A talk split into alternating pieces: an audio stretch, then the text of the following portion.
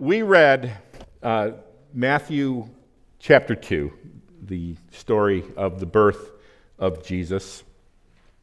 And we're going to focus on that scripture, Matthew's version of the birth of Jesus, for the next three messages.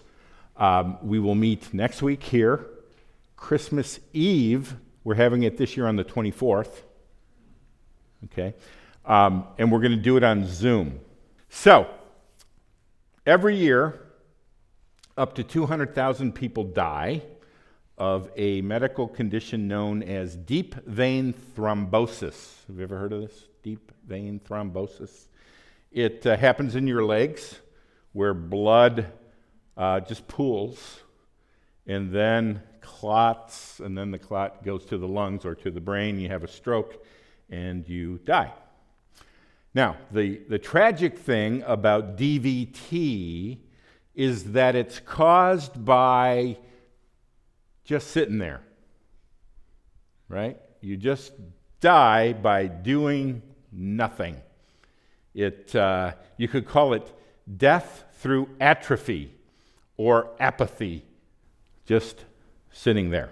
That's an intro to what we read in our passage today. I want to focus on the apathy of Israel when Jesus was born, especially when you contrast it with the zeal of these wise men who travel probably 800 miles all the way from Persia.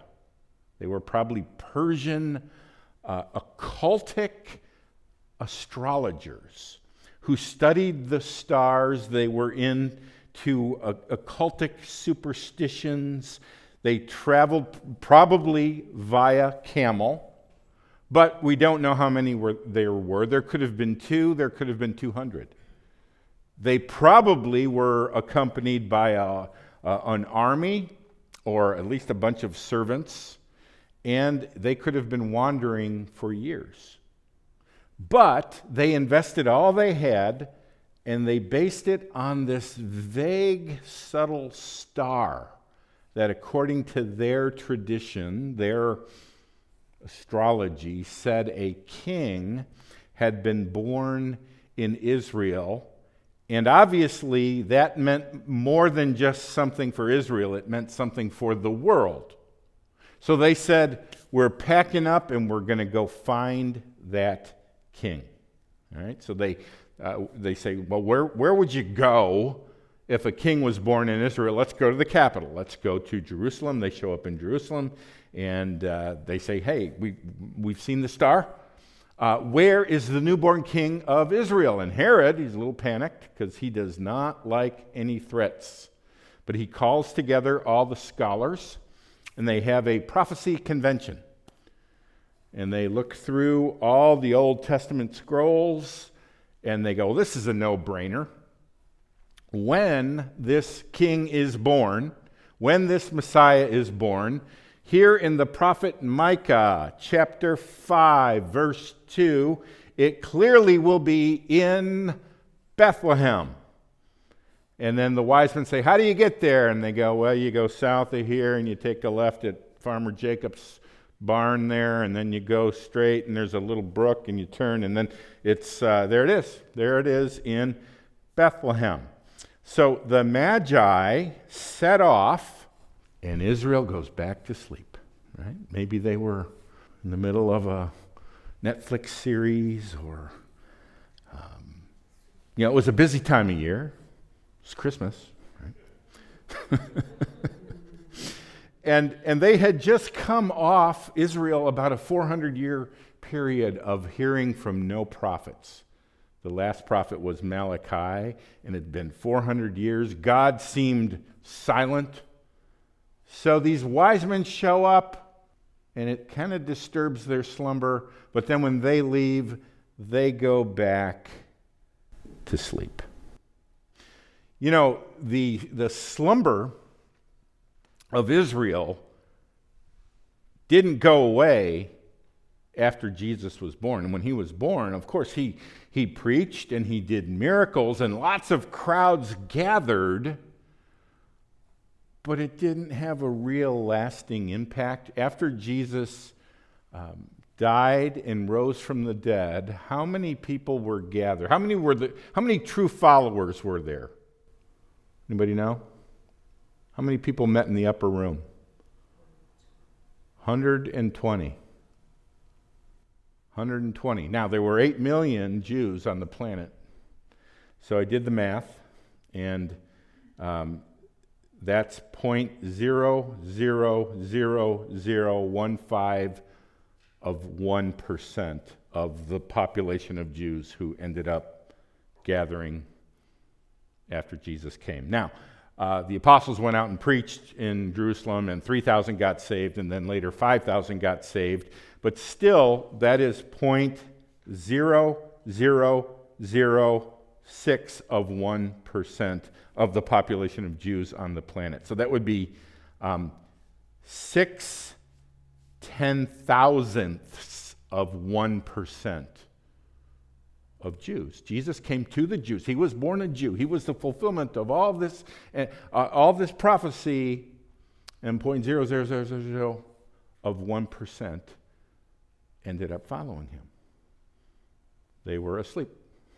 Okay. Now, let's talk about spiritual slumber.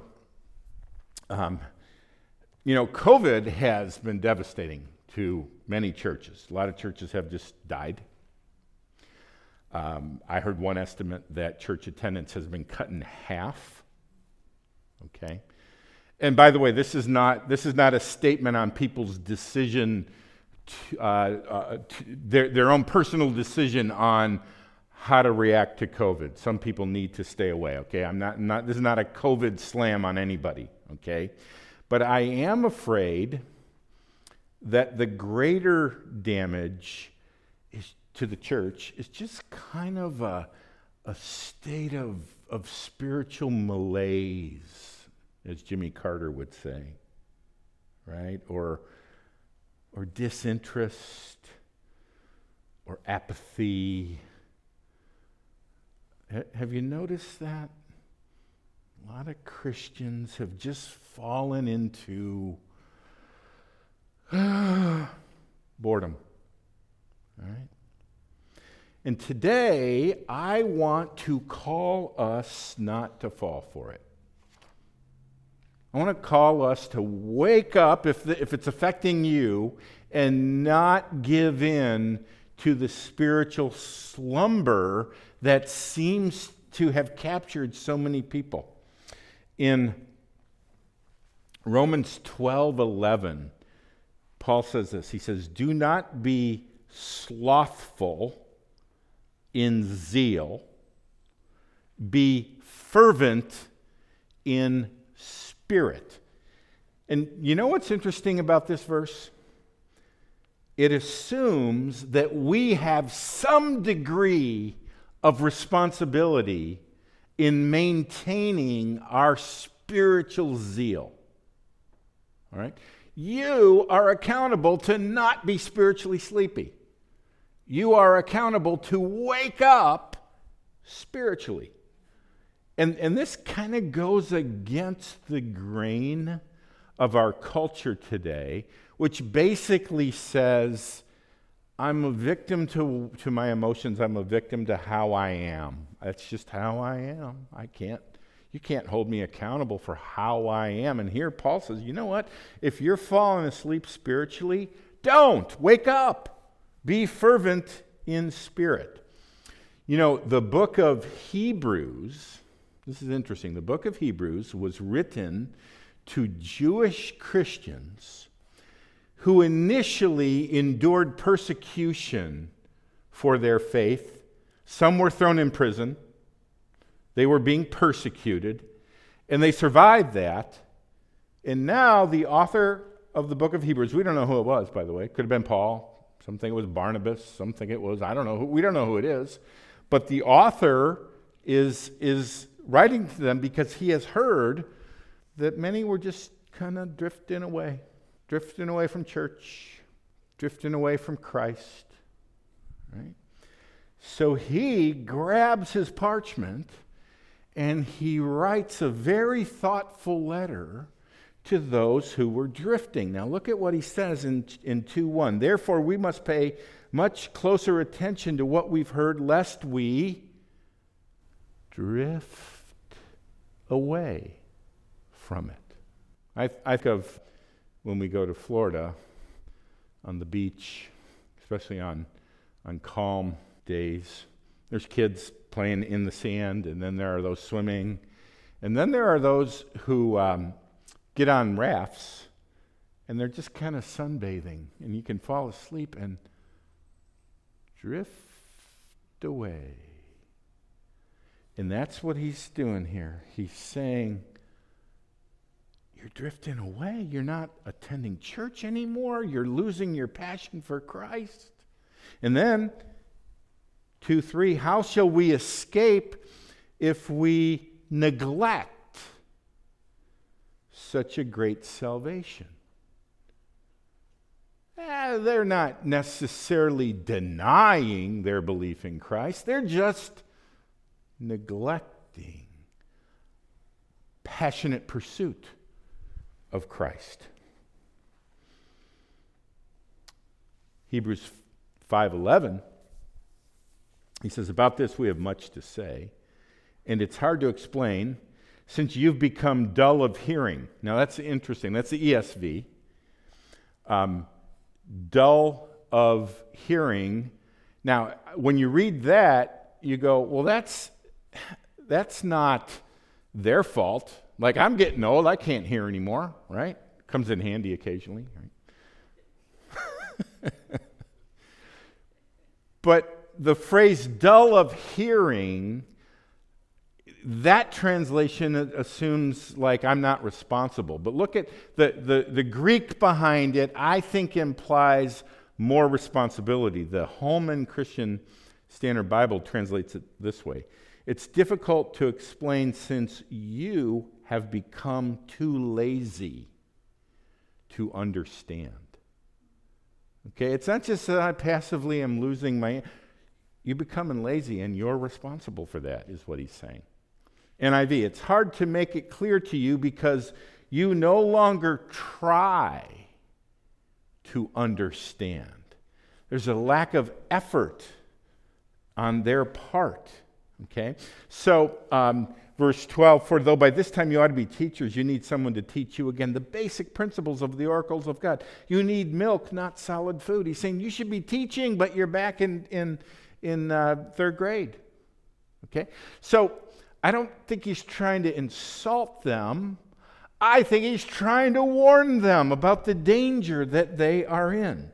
Now, here's what I want to do. I'm going to give you 4 words. If you feel yourself drifting and you're neglecting your pursuit of the Lord, okay? The words are realize, rouse, repent, and resolve. Okay? Realize. Realize, number 1, the eternal danger you are in.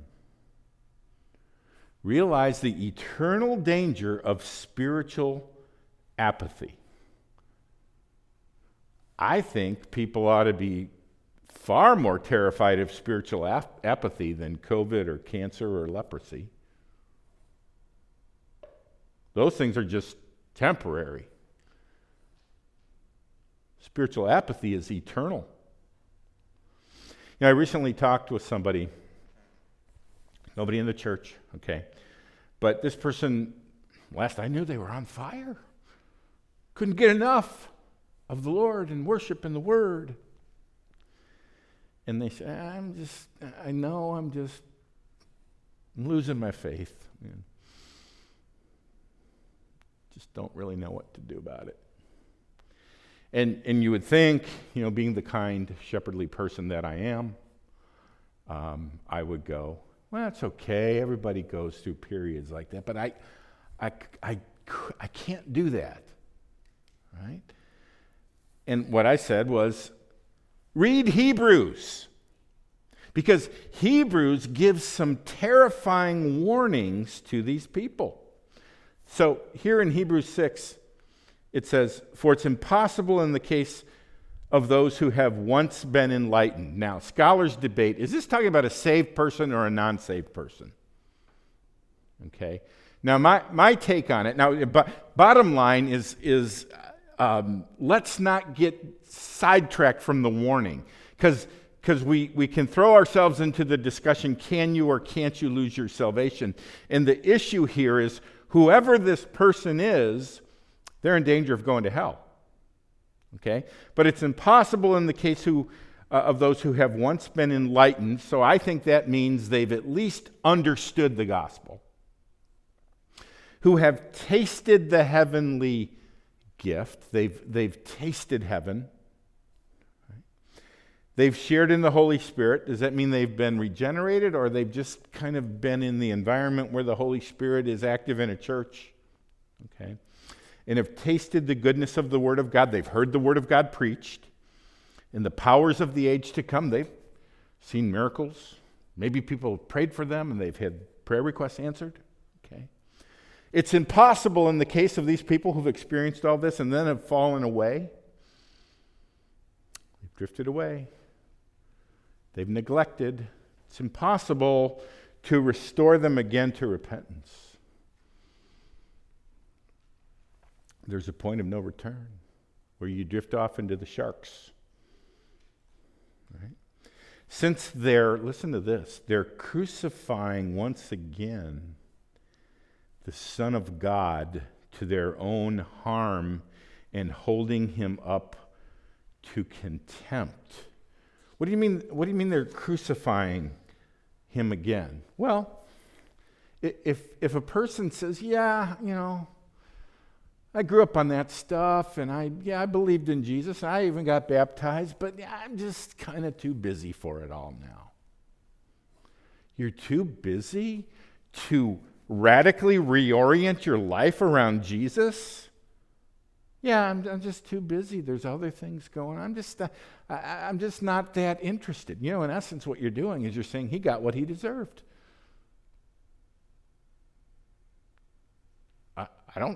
I'm not going to change my life for him. Yeah, he deserved to be crucified. You're crucifying him again. What else does it mean? If you know, to think about it, I was a sinner going to hell, and Jesus died on the cross to pay for my sin, and I just don't have time for him.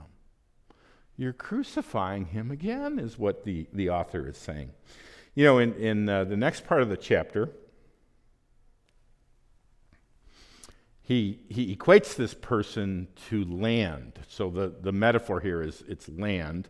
But if it land bears thorns and thistles, it is worthless and near to being cursed, and its end is to be burned. He's threatening hellfire or damnation. Right?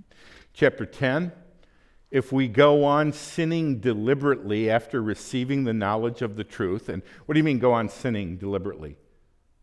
Ignoring Jesus? Ignoring worship? Just drifting away. If we go on sinning deliberately after receiving the knowledge of the truth, there no longer remains a sacrifice for sin. You've turned your back on the only sacrifice. So what do we look forward to? Nothing but a fearful expectation of judgment and fury of fire that will consume the adversaries. Yeah. He's pulling out the stops here. He is saying, realize the eternal danger you are in. Here's another passage. So Jesus preaches the Sermon on the Mount, and he does most of his miracles in the northern region of the Sea of Galilee in Bethsaida, Chorazin, and Capernaum. And they showed interest, but then everybody kind of went back to sleep. They didn't follow him. So this is what he says. Then he began to denounce the cities where most of his mighty works had been done because they did not repent. They showed up for the show, but they didn't repent. Woe to you, Chorazin! Woe to you, Bethsaida! For if the mighty works done in you had been done in Tyre and Sidon, they would have repented long ago in sackcloth and ashes. Tyre and Sidon were pagan cities that were judged by God. Right? But I tell you, it will be more bearable on the day of judgment for Tyre and Sidon than for you. And what's interesting is they weren't like wicked people. They were just farming, fishermen, blue-collar workers who went to synagogue and paid their tithes, and they were religious, but they just were asleep. That's Chorazin today. You've been there. And you know what you notice about it? There's no people. The only people are tourists and cats. Right? When Jesus curses, he curses well. Then he says Capernaum. Now, Capernaum is where he moved from Nazareth to Capernaum. Probably lived in Peter's house in Capernaum. And you, Capernaum, will you be exalted to heaven? You'll be brought down to Hades. You'll be brought to hell. For if the mighty works done in you had been done in Sodom, it would have remained till this day. But I tell you that it will be more tolerable on the day of judgment for the land of Sodom than for you. Why?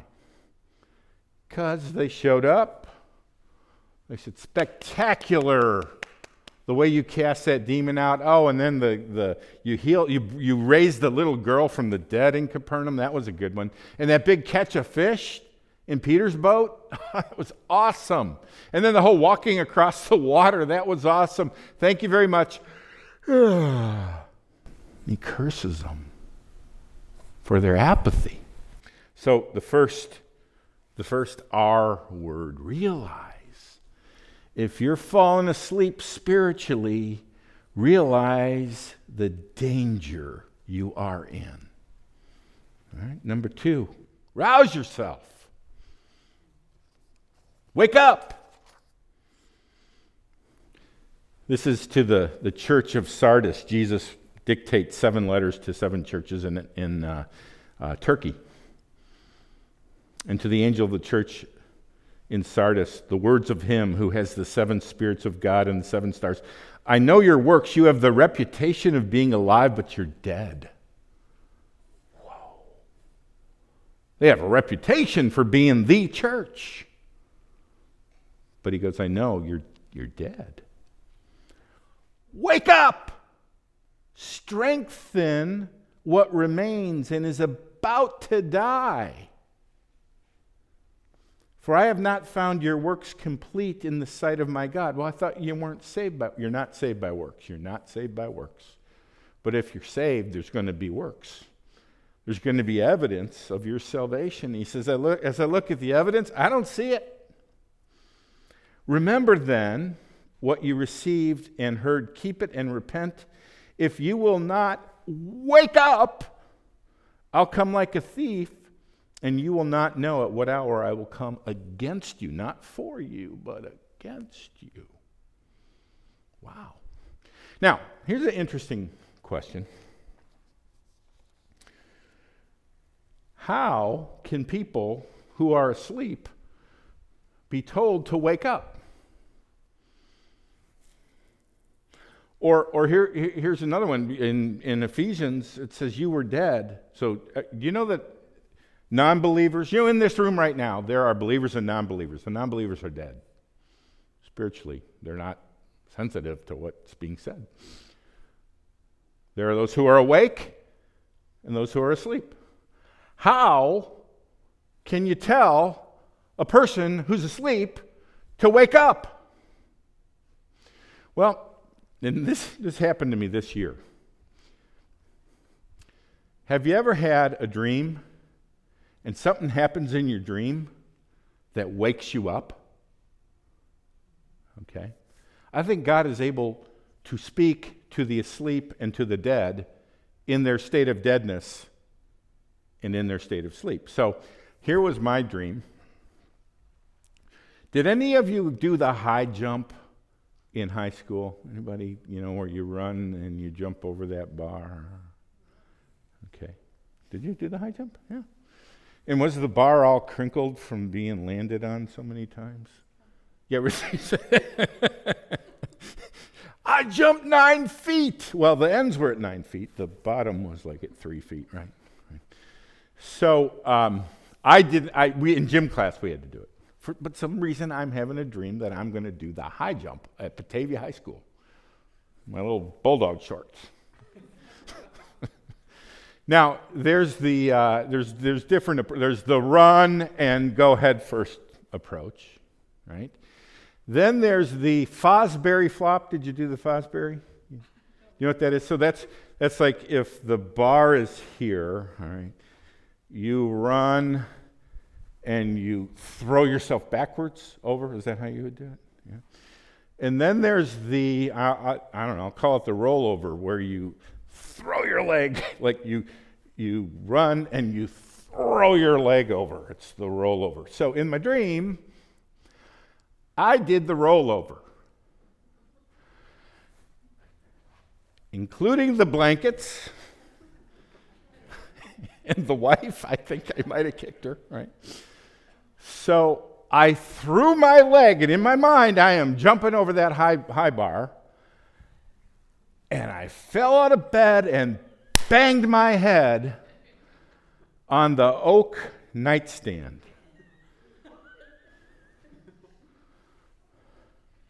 But I think I won the competition. And I'm on the ground holding my head going, what just happened? I think God, in our state of spiritual deadness and in our state of spiritual sleep, can still get through to us. And what he says is, wake up! You know, Lazarus was dead, and the power of Jesus' word, Jesus said, Lazarus, come forth. Now, if you said, no, Jesus, he's dead. Well, it was his word that woke the dead. All right? So I'm just kind of trusting in the miracle of God that if anybody, and by the way, this might be a good message to pass on to others, okay? But if you're out there spiritually asleep or spiritually dead, wake up! Right? On the authority of God's word, wake up! You're headed for the falls. Sharp rocks below. Right? Now, next, part of the wake up is a call to repent. Right? In the letter to the church of Sardis, remember then what you received and heard, keep it and repent. To the church of Laodicea, remember therefore from where you have fallen, repent and do the works you did at first. Okay? Now, point 3 is repent. Point 4 is resolve to change. Okay? Now, these two go hand in hand because repentance without resolve is just emotionalism. Resolve without repentance is what we call a New Year's Eve resolution, where you resolve to do something and then the next day you break it. Okay? Repentance and resolve have to go together. Here's a prayer of repentance if God is speaking to you. Lord, I've been cold and spiritually lazy. I'm sorry, you deserve my best, not my leftovers. Please forgive me. Create in me a new heart. Fill me with passion and zeal and love for you. Okay, so there's a prayer of repentance. And then finally, resolve. You can't just repent and do nothing. You go, what do you want me to do? Now, I have to be really careful here because this is a dangerous place in the sermon, a dangerous place for a pastor, because I could just dump a whole bunch of stuff on you right now. give you a whole list of 20 things you need to do if you want to really follow Jesus. And then you'd walk out just buried, right? I think there's one main thing I want to call us to do, to resolve to do, that could solve an awful lot, and that is honor God with our calendar. Okay? Devote our calendar and our schedule to God. Because behind virtually all spiritual drift is a lack of devoting our time to God. Really what it is, it's a lack of gathering. It's a lack of saying, I will make gathering with God's people the number one priority. If we did that, I think it would take care of a lot of things. Okay? Because when you gather, you get in the flow of hearing God's word preached. And you get in the flow of praying and serving and being served and loving and being loved and repenting and resolving and seeing examples and being examples. So if there's one key component here, I would say it's the component of truly giving your schedule to God. I've mentioned this before, but God gave Israel a calendar with 71 holidays, holy days, and Sabbaths. 71. So that's 20% of their year. They were to drop what they were doing, put everything on hold, and devote themselves as individuals, as families, as a community to celebrating God. Right? And then remember this,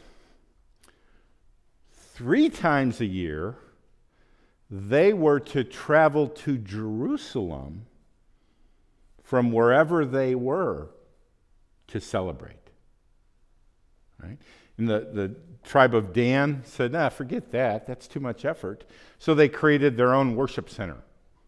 It involved an idol and so forth. But so there's not only the 71 days, but for you got to put travel time on top of that. Okay, we're going to talk about a new location after the service. So remember this point. Yeah, for some people, it's a better location for you. For others, you've been traveling for a long time, long distance.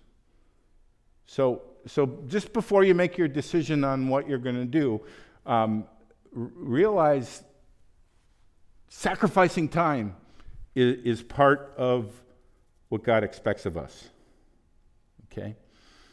Now, God embedded holy days, holidays, Sabbaths in their calendar because he knows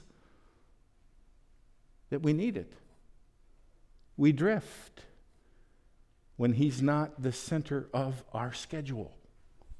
All right? The key here is he worth it? They built their lives around these festivals and Sabbaths and holy days. And the faithful, it kept them on track. Now, you go, Pastor, are we going back to holy days of obligation? When I say holy day of obligation, do any of you know what I'm talking about? Right? Back in the Roman Catholic Church. Okay. So let me educate you, some of you, on the holy day of obligation. This is right out of the Wikipedia. No, it was some kind of a Catholic site online. Holy day of obligation in the Roman Catholic Church are religious feast days on which Catholics must attend Mass and refrain from unnecessary work. Did you know you had to refrain from unnecessary work? Yeah. All Sundays are holy days of obligation, but the term holy day also refers to other feasts and must be observed in The same matter as Sunday. The number of such days has varied greatly since bishops had the right to institute new feasts for their dioceses until the 17th century. Pope Urban VIII limited the number of holy days throughout the church to 36. Okay. In 1918, considering the difficulty of observing religious feasts that are not civil holidays, canon law designated 10 holy days. Christmas, the circumcision of Christ, Epiphany. Anybody know what Epiphany means? It's when the wise men showed up, right? Ascension, Corpus Christi, recognizing the body of Jesus in communion. Assumption, do you know what Assumption is? That's when Mary was assumed into heaven. You go, what verse is that? Don't worry about verses, okay? The Solemnity of St. Peter and Paul, All Saints' Day, and the Immaculate Conception. What was that? What was the Immaculate Conception? No, it's not Jesus being born. No. It's when Mary was conceived without the stain of original sin. Somebody want to look that up? Okay. Now, listen to this. With papal permission, the number has been reduced or changes made in some countries. Thus, Epiphany, Corpus Christi, the Solemnity of Peter and Paul, and St. Joseph Day are not kept in the United States, and bishops in the United States and other countries have permission to abrogate temporarily waive the requirement to attend Mass on certain holy days of obligation when they fall on Saturday or Monday. So I remember that. Where you go, well, it's a holy day of obligation, but it's on a Monday. Does Sunday cover me? Which, like Protestants go, cover you? What are you talking about? Oh yeah, you got. Does it count? And we can look at the whole thing as like crazy, right? Because you're saved by grace, not by holy days of obligation and so forth, okay? So, no, we're not going to holy days of obligation, right? But sometimes I think we can go so far in the other direction. We're saved by grace. There's no obligations. And when it's convenient, we show up. If it's not convenient, no big deal, right? Here's what I think the key is if you're drifting spiritually. Make Sunday worship and weekly Bible study your top priorities. Make them sacred. To get into heaven? No. To stay on track. And then I think you'll see a whole bunch of other spiritual priorities fall into line. What if it turns into legalism? It will for some. Oh, well. Some people will do it out of legalism. But we don't go, well, because it might lead to legalism, we just don't do it at all. Okay? You do the discipline with the ultimate desire of being able to genuinely say, I was glad when they said to me, let us go to the house of the Lord. All right, let's pray. Lord, thank you for the wise men who heard that the king of Israel had been born, and they packed it up, and they followed no matter the cost. Lord, I pray for our country, and I pray for the world. There seems to be a sleepiness, a spiritual apathy, whether it's caused by COVID or accelerated by COVID, I don't know, Lord. But I pray you would ignite in all of us a passion. And Lord, we bring before you our calendars. We bring before you our schedules, and offer them to you, especially as we're coming up on a new year. In Jesus' name, amen.